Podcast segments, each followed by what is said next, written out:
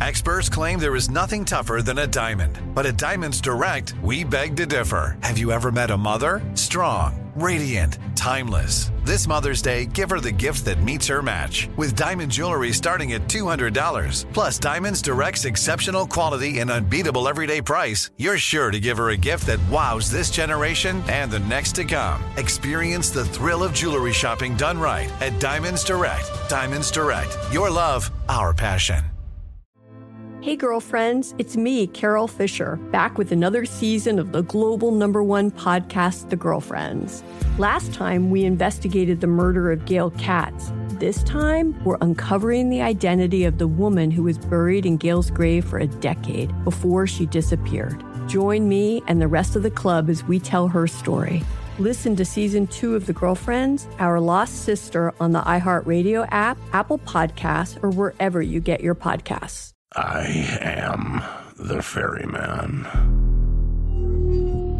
In the shadows of the afterlife, the Ferryman of Souls guides America's most influential spirits to their eternal rest. Where are you taking me? Are you death? This road is not on any map. How much for a ticket? All I ask for in payment is a tale. I don't know who got to Kennedy first. And the devastation those first bombs caused. I've never been to hell, but I know intimately the hymns of the damned. Binge this season of The Passage now. Listen on the iHeartRadio app, Apple Podcasts, or wherever you listen to podcasts.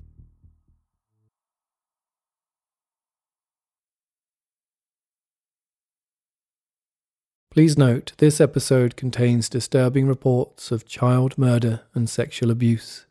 Parental discretion is advised.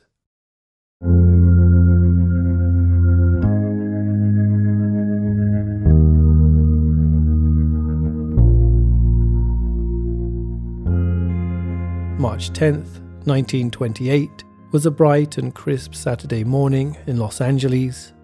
In Mount Washington, a suburban neighborhood tucked into the hills northeast of the city, kids rode bikes along neat sidewalks and played kickball in their front yards. But nine year old Walter Collins was restless. He'd spent all week looking forward to Saturday, the day when he got to do his favorite thing in the entire world. Walter loved movies, and every Saturday afternoon he went to see whatever was playing at the local theatre.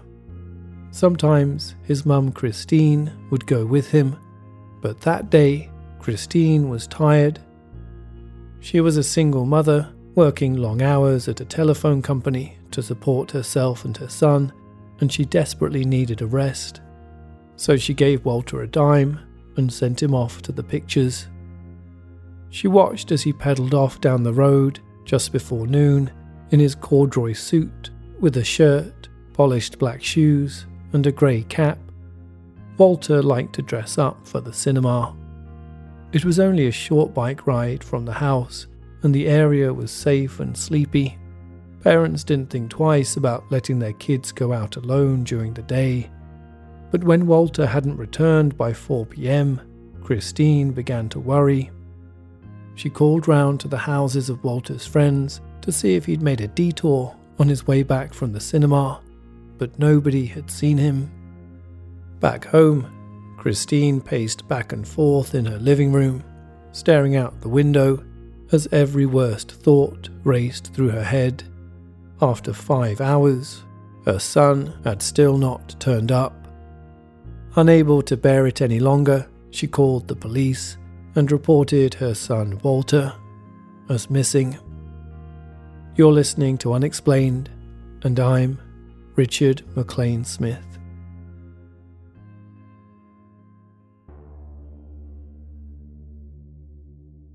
Walter Collins's disappearance would have been alarming for Christine under any circumstances, but that spring there was even more reason to be fearful.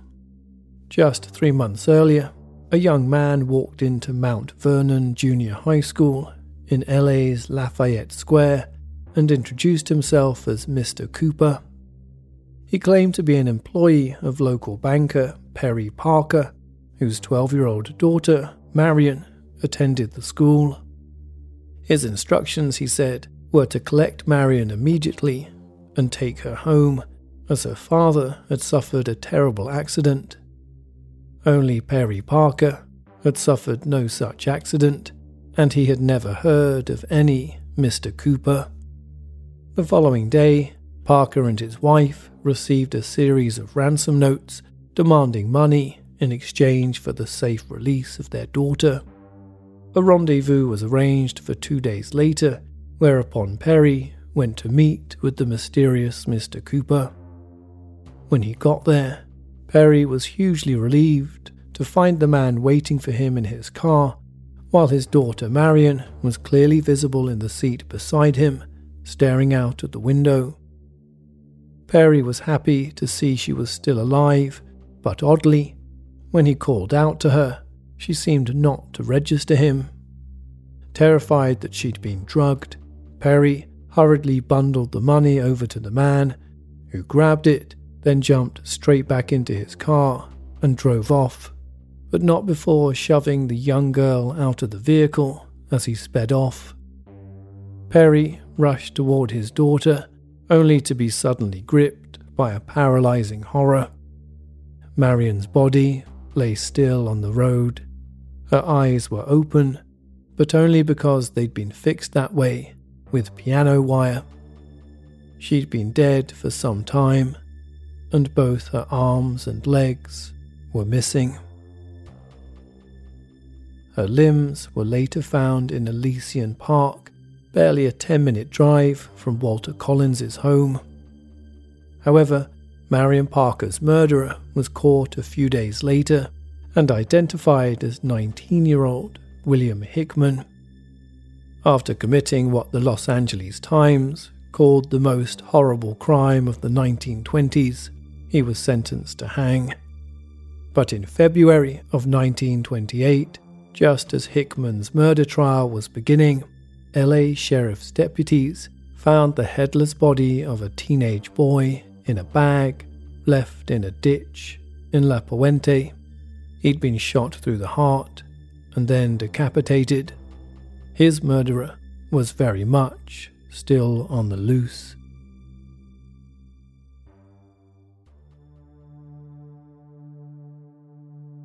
After Christine called 911 and reported Walter missing, police officers across the region were given his description a nationwide search was launched, along with an appeal to the public for any information. Over the next few weeks, the Los Angeles Police Department received countless tips and leads from across the state of California. One person claimed to have seen Walter at a gas station in Glendale, a suburb of LA. The description was eerie. They said that the boy was dead in the backseat of a car wrapped in newspaper like a mummy, with only his head peeking out. Others reported that they'd seen Walter in San Francisco, more than 300 miles north of Los Angeles. Walter's father, who was serving time in Folsom Prison, wondered if his son had been kidnapped by a former inmate with a grudge against him. When one lead suggested he might have been drowned in LA's Lincoln Park Lake, just south of Walter's home, they dragged the whole of it, but found nothing. Time and again, the police came up empty handed, and even as the case gathered attention across the US, the trail went colder and colder. One bright day in May 1928, 12 year old Louis Winslow and his 10 year old brother Nelson left their home in Pomona, California, just east of LA, to attend a meeting of a local model yacht club, but the boys never came back. For two weeks, the police followed all leads again, to no avail. Then one morning, the boy's family received a note in the post, supposedly from the two brothers. It was scribbled on a page of a book taken from their local library. It made no sense whatsoever. The message stated that the boys had apparently gone on a trip to Mexico to find gold. A handful of police officers were sent to the Mexican border to look out for the boys in the hope they might spot them coming back into the United States, if indeed they were even in Mexico in the first place, but they failed to find them. The disappearance of the Winslows piled even more pressure onto the LAPD to find Walter Collins. All the while, the public were growing increasingly scared for the safety of their children. They needed answers. For months, the police continued in their efforts to unlock the mystery, until finally, in August, something extraordinary happened.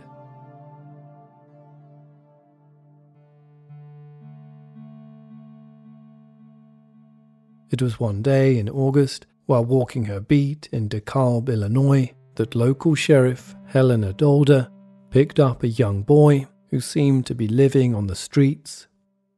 The boy said little as she took him home and let him play with her children while she figured out what best to do with him.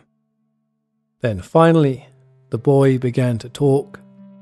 He was Walter Collins, he said, and all he wanted was to go home to his mother in Los Angeles. Astonished, Sheriff Dolder quickly passed the information on to the LAPD.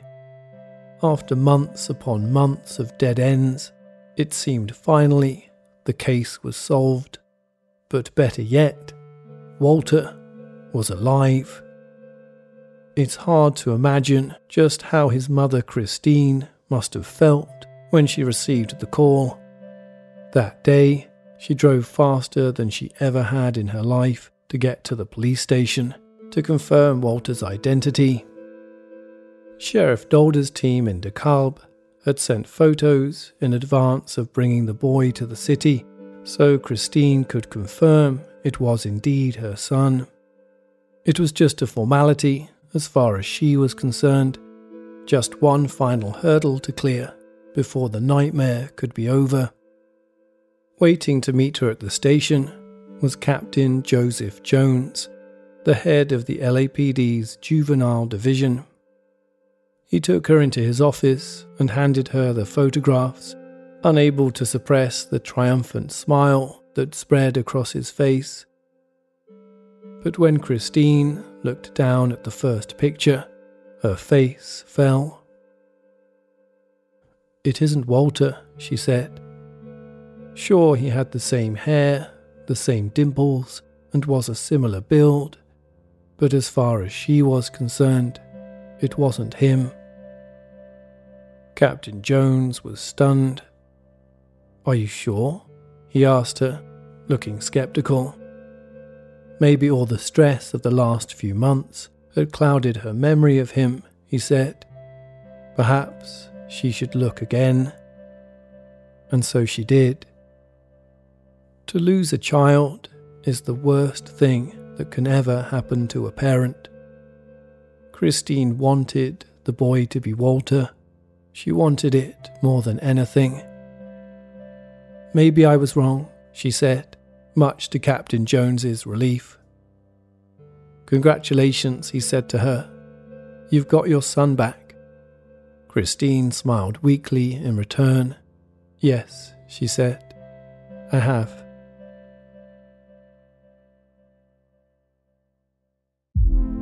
Hey, girlfriends, it's me, Carol Fisher. I'm so excited to tell you about the brand new series of The Girlfriends.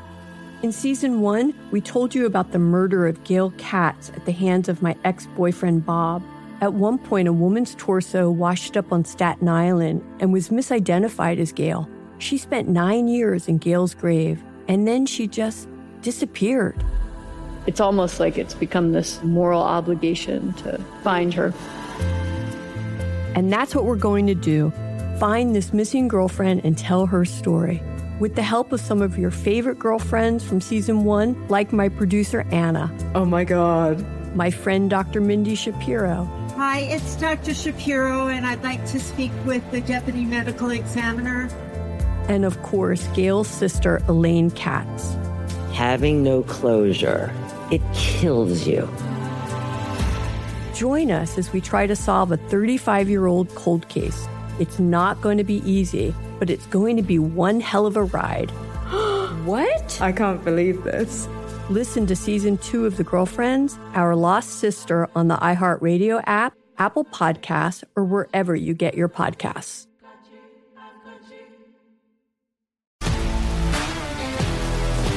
If you love sports and true crime, then there's a new podcast from executive producer Dan Patrick and hosted by me, Jay Harris, that you won't want to miss. Playing Dirty Sports Scandals. Each week, I'm squeezing the juiciest details from some of the biggest sports scandals ever. I'm talking Marcus Dixon, Olympic gymnastics, Cain Velasquez, salacious Super Bowl level scandals. Join me on the dark side of sports by listening to Playing Dirty Sports Scandals on the iHeartRadio app, Apple Podcasts, or wherever you get your podcasts. Oh, hi, I'm Rachel Zoe, and I'm back for another season of my podcast, Climbing in Heels. You might know me from the Rachel Zoe Project, or perhaps from my work as a celebrity stylist. And guess what? I'm still just as fully obsessed with all things fashion, beauty, and business. My podcast, Climbing in Heels, is all about celebrating the stories of extraordinary women, and this season, we're taking things up a notch. I'll be talking to some incredible women across so many industries, from models and beauty industry stars to doctors, entrepreneurs, and TV personalities. Climbing in Heels is here to bring you a weekly dose of glamour, inspiration, and fun. Every week, listeners will be able to ask me any questions. I'm answering it all. My life is absolutely crazy with so much going on, and I'm so beyond excited to bring you along for the ride. Whether we're talking red carpet looks, current trends, or products I'm obsessed with, I'm here to be your fashion fairy godmother. Listen to Climbing in Heels every Friday on the iHeartRadio app, Apple Podcasts, or wherever you get your podcasts.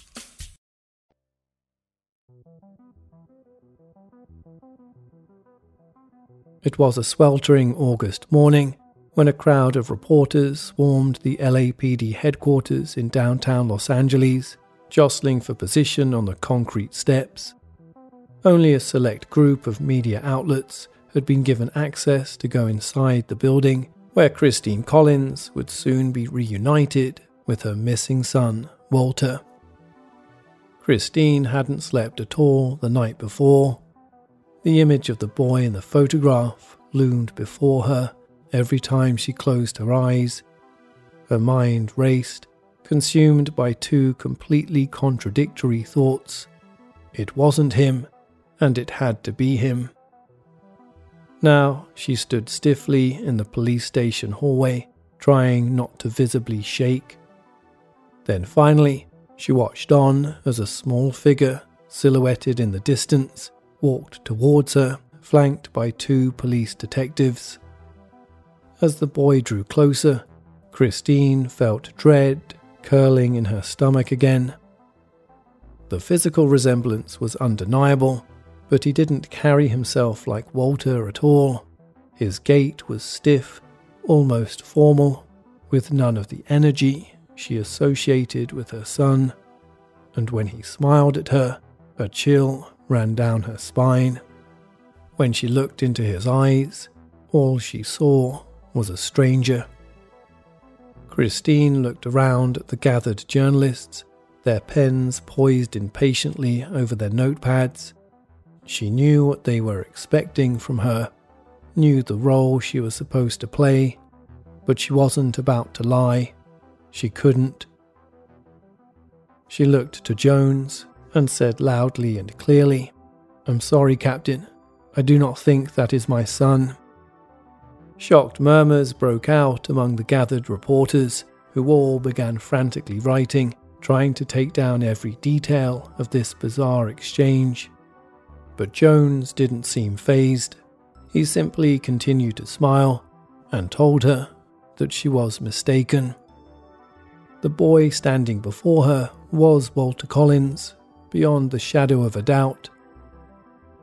Christine was exhausted, both physically and emotionally, wrung out by months of terror and by the confusion of the past few days. And as she looked around at the police and the reporters, she saw only shocked and surprised faces. Were some even angry at her, she wondered.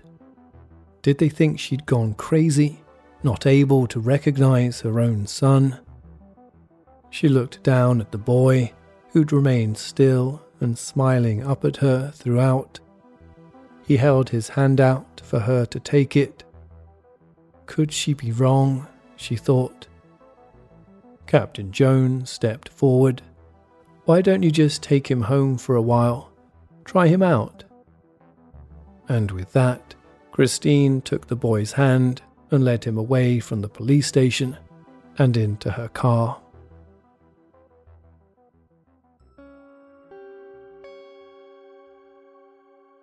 For three weeks, Christine Collins did exactly as Captain Jones had asked. The boy slept in Walter's bed, wore Walter's clothes, and played with Walter's toys. He was polite and pleasant, well behaved. He ate whatever she put in front of him, brushed his teeth, and went to bed when she told him to. And all that time, Christine tried her hardest to believe it was Walter. But whenever she asked the boy anything about where he'd been or why he'd run away, he went quiet. It felt for the most part that she was living in some kind of waking dream or a parallel reality. Her house had been painfully empty for months in Walter's absence, but the presence of this child was even worse than the emptiness. It began to unnerve her. After some time, Christine invited a few of her most trusted friends into the house to see the boy for themselves. Much to her horror, they all agreed with her. The boy was not Walter. As much to prove it to herself as anything else, Christine procured copies of Walter's dental records it confirmed her worst fears. Walter had had several fillings over the years, whereas this boy had none. In fact, judging by the state of his teeth, he'd never visited a dentist in his life. And so, three weeks after bringing the boy home, Christine took him back to the LAPD and brought Walter's dental records with her. In addition, Christine took a handful of sworn statements from various people in her life who knew Walter, testifying that the boy was not him. Once again, Captain Joseph Jones was there to meet her, but this time without the smile. As he led her into an interrogation room, she felt like a criminal. As she laid out her evidence piece by piece, Captain Jones's face hardened and the muscles in his neck tensed. He wouldn't even look at her as she spoke. When she finished, he stayed silent for a long time, then finally asked quietly, What are you trying to do? Christine didn't understand the question. Are you trying to make fools out of all of us? He hissed. Or are you trying to shirk your duty as a mother and have the state provide for your son. You are the most cruel hearted woman I've ever known. Christine was stunned into silence.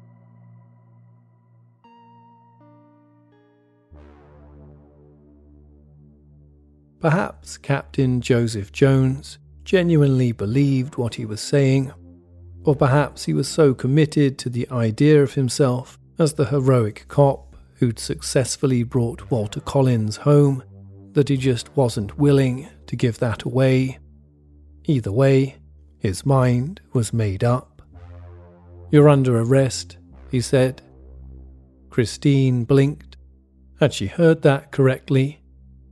You're insane, said Jones, and you belong in the madhouse. Then he promptly handcuffed her and told his officers to prepare a car. Captain Jones had Christine committed to the Los Angeles County General Hospital, where she underwent a battery of cognitive and neurological tests. She was given no indication of when or if she would ever be released. Based on what Jones told them, psychiatric staff at the hospital probably suspected that Christine had a psychological condition called Capgras syndrome which is also called the delusion of doubles. The syndrome is an extremely rare delusion in which a person believes that a loved one has been replaced by a doppelganger, a changeling, if you like. It can be a symptom of psychiatric illnesses like schizophrenia or schizoaffective disorder, and can also be caused by brain damage or by neurological conditions like Alzheimer's disease. Christine had none of these. With Walter Collins's mother out of the way, Captain Jones had hoped the issue would quickly disappear. He could maintain that she was the problem. But with the supposed Walter now back in police custody, things soon began to unravel when his colleagues questioned him. At first, he seemed shy, maybe nervous, unwilling to answer their questions. But when one officer demanded to know directly if his name was Walter, the boy finally cracked. No, he said. His name was Arthur Hutchins, and he was from Iowa. He'd made it all up.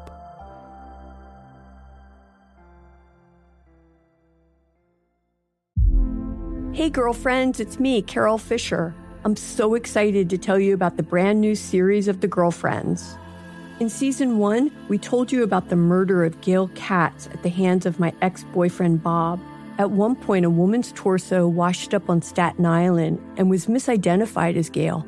She spent nine years in Gail's grave, and then she just disappeared. It's almost like it's become this moral obligation to find her. And that's what we're going to do find this missing girlfriend and tell her story with the help of some of your favorite girlfriends from season one, like my producer Anna. Oh my God. My friend Dr. Mindy Shapiro. Hi, it's Dr. Shapiro, and I'd like to speak with the deputy medical examiner. And of course, Gail's sister, Elaine Katz. Having no closure, it kills you. Join us as we try to solve a 35 year old cold case. It's not going to be easy, but it's going to be one hell of a ride. what? I can't believe this. Listen to season two of The Girlfriends, Our Lost Sister on the iHeartRadio app, Apple Podcasts, or wherever you get your podcasts.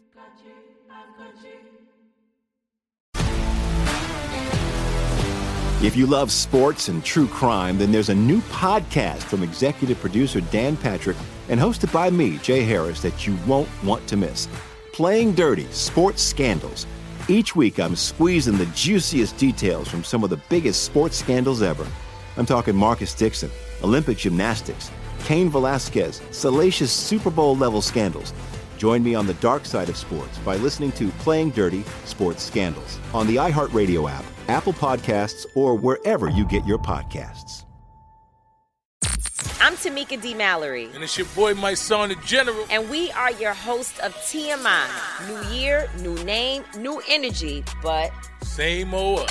oh, yeah. And catch us every Wednesday on the Black Effect Network, breaking down social and civil rights issues, pop culture, and politics in hopes of pushing our culture forward to make the world a better place for generations to come. But that's not all. We will also have special guests to add their thoughts on the topics, as well as break down different political issues with local activists in their community. If you like to be informed and to expand your thoughts, listen to TMI on the Black Effect Podcast Network, iHeartRadio app, Apple Podcasts, or wherever you get your podcasts. That's right.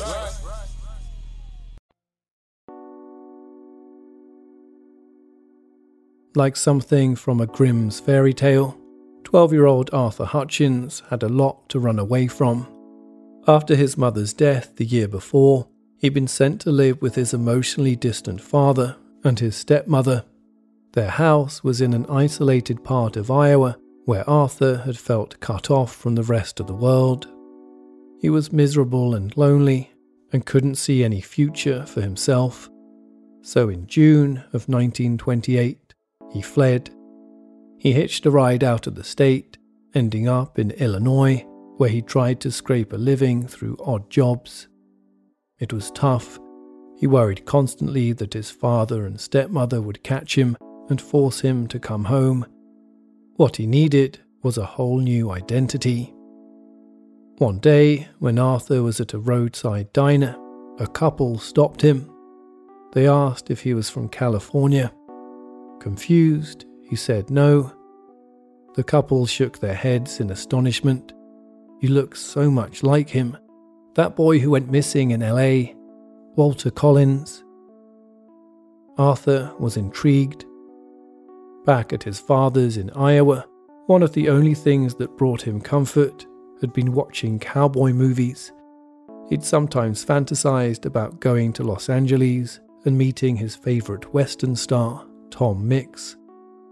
Now, an opportunity had been dropped in his lap, and he knew he had to seize it. He didn't hesitate, didn't stop to think. So when he bumped into Sheriff Helena Donder, he told her that he was Walter Collins. And so the charade began. Hearing all this, Captain Joseph Jones finally had to admit to himself that Christine Collins had been right all along. Not only had his department failed to bring home her missing son, they had treated her like a criminal and put her through psychological hell.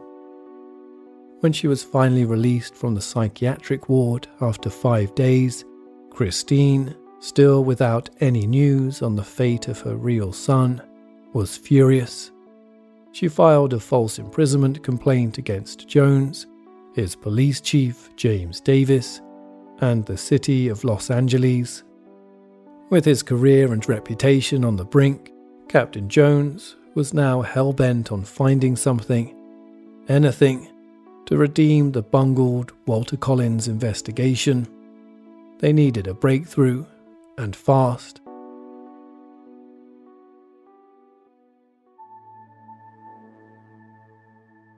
Around the same time when Albert Hutchens' ruse was discovered, 19 year old Jessie Clark travelled from her home in Canada to a small farm holding in Riverside County, California, about 50 miles east of LA.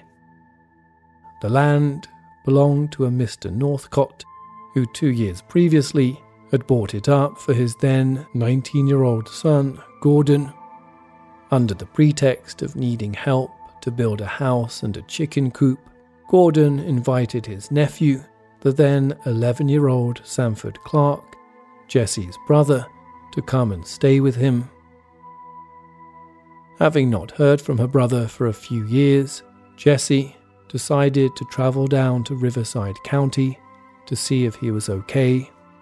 What Jessie found there shocked her. Her brother Sanford was no longer the bright young boy who'd left Canada four years before, and he was clearly terrified of Gordon.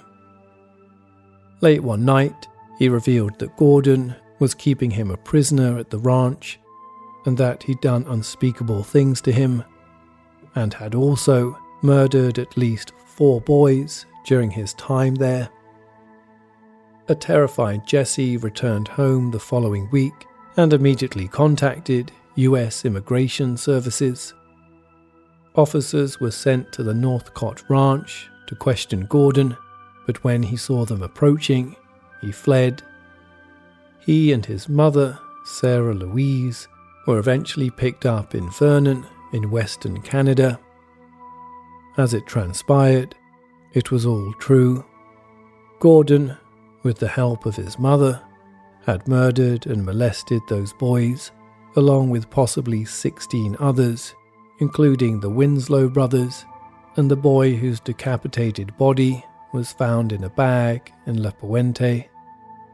And according to Sanford Clark, he had murdered Walter Collins too. Six months on from Walter's disappearance, the LAPD finally had a suspect. Now the truth was finally out, and people understood the full extent of what Christine Collins had been put through. The story spread like wildfire, drawing outrage across the country. The police commission held a hearing, but ultimately refused to discipline Captain Jones. However, the city's Health and Welfare Committee didn't let him off so easily.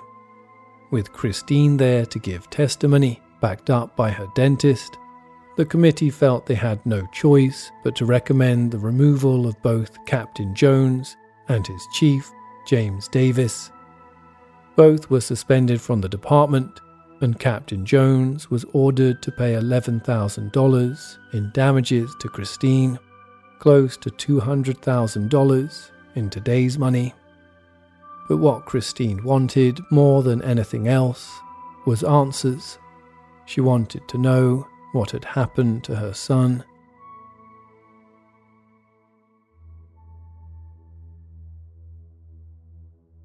When the police searched the Northcotts chicken farm, they found at least two graves containing human remains.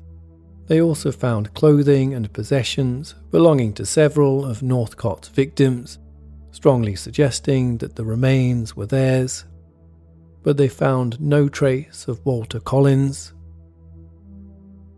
In December 1928, Gordon Northcott was charged with four counts of murder in a spree that became known as the Wineville Chicken Coop murders. Walter Collins was among the named victims, but Gordon's mother and accomplice, Sarah Louise Northcott, was first to stand trial. Much to the surprise of everyone present, she confessed to murdering Walter herself with an axe. She claimed that the murder took place on March 16th six days after Walter had gone missing. Everybody was stunned by this admission, not least of all Gordon Northcott himself, who called his mother crazy when he heard the news. But her confession was good enough for the judge, who sentenced her to life in prison. Two months later, Gordon Northcott was found guilty of killing three of the four victims, all except Walter. Given the lack of physical evidence and the fact that Sarah Louise had already confessed to killing Walter, this didn't come as a surprise to anyone. On paper, Walter's killer had been captured and convicted, but the lack of clarity surrounding the Northcotts' confessions left a lingering sense of confusion.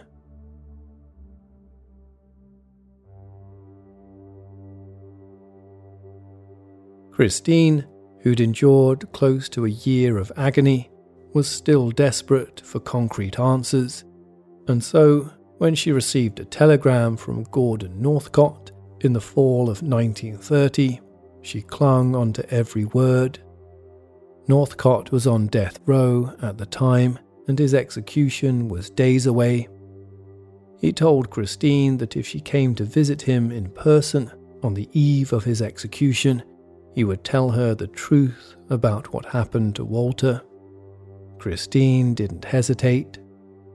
On October 2nd, she arrived at San Quentin prison and was escorted in to see Northcott. But when they came face to face, Northcott seemed to lose his nerve. I don't want to see you. I don't know anything about it. I'm innocent, he pleaded pathetically before being led away Christine hoped to use the $10,000 that Captain Jones was ordered to pay her to continue her search for Walter, but he never paid it. Every time he was called back to court to explain himself, he simply claimed to be broke. To add insult to injury, he was soon after reinstated at the LAPD, as was his superior, Chief James Davis. But some things did change as a result of Christine's relentless pursuit of justice. After her wrongful imprisonment claim, California lawmakers passed a bill that drastically limited the police's ability to commit people against their will. Much ambiguity and unanswered questions still surround the Wineville chicken coop murders. Five years after Gordon Northcott was hanged, one of the young boys he was accused of killing turned out to be alive. Sadly for Christine, it wasn't Walter. Buoyed by this development, however, she never gave up hope that her son was alive. She continued to search for him right up until the day she died in December 1964. To this day, no physical trace of Walter has ever been found. This episode was written by Emma Dibdin and produced by me, Richard MacLean Smith. Unexplained is an AV Club Productions podcast created by Richard MacLean Smith. All other elements of the podcast, including the music, are also produced by me, Richard MacLean Smith. Unexplained, the book and audiobook, with stories never before featured on the show, is now available to buy worldwide. You can purchase from Amazon, Barnes & Noble, Waterstones, and other bookstores. Please subscribe to and rate the show wherever you get your podcasts, and feel free to get in touch with any thoughts or ideas regarding the stories you've heard on the show. Perhaps you have an explanation of your own you'd like to share. You can find out more at unexplainedpodcast.com and reach us online through Twitter at unexplainedpod and Facebook at facebook.com forward slash unexplainedpodcast. Hey, girlfriends, it's me, Carol Fisher, back with another season of the global number one podcast, The Girlfriends. Last time, we investigated the murder of Gail Katz. This time, we're uncovering the identity of the woman who was buried in Gail's grave for a decade before she disappeared. Join me and the rest of the club as we tell her story. Listen to season two of The Girlfriends, Our Lost Sister on the iHeartRadio app, Apple Podcasts, or wherever you get your podcasts. I am the ferryman.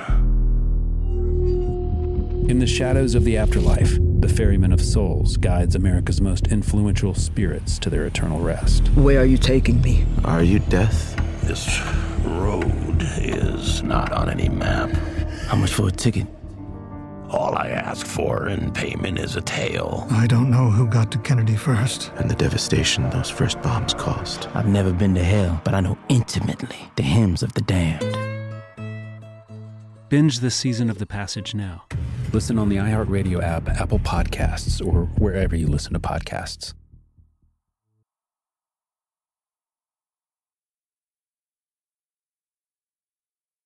Summon your anticipation for an all new season of Bridgerton, the official podcast. I'm your host, Gabby Collins. This season, we are bringing fans even deeper into the ton. I sit down with Nicola Coughlan, Luke Newton, Shonda Rhimes, and more. Watch season three of the Shondaland series on Netflix May 16th. Then fall in love all over again by listening to Bridgerton, the official podcast on the iHeartRadio app, Apple Podcasts, or wherever you get your podcasts. New episodes drop starting May 2nd.